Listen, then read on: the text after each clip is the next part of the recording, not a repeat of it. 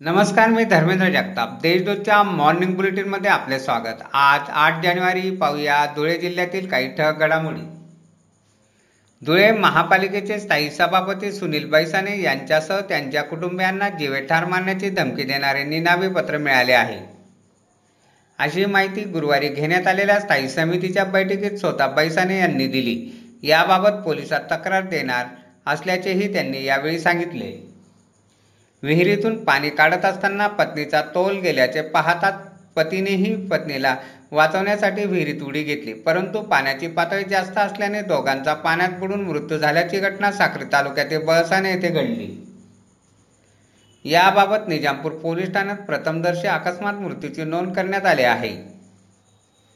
लक्ष्मण पंढरीनाथ रत्नपारखे व अंजुबाई लक्ष्मण रत्नपारखे असे मैताचे नाव आहे.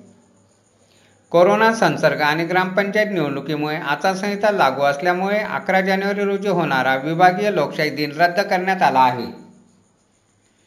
शिंदखेडा तालुक्यातील नरडाणा येथे कर्जबाजारीपणाला कंटाळून बेचाळीस वर्षीय व्यापाऱ्याने दुकानाच्या मागील बाजूस गळपास घेऊन आत्महत्या केली.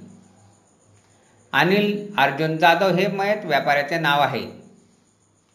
महापालिकेतर्फे थकीत मालमत्ता करावरील शास्तीत सूट दिल्यामुळे कर भरण्यासाठी नागरिकांचा प्रतिसाद मिळत आहे. पाच दिवसात एक कोटी वीस लाख शहाऐंशी हजार रुपयांचा भरणा झाला आहे.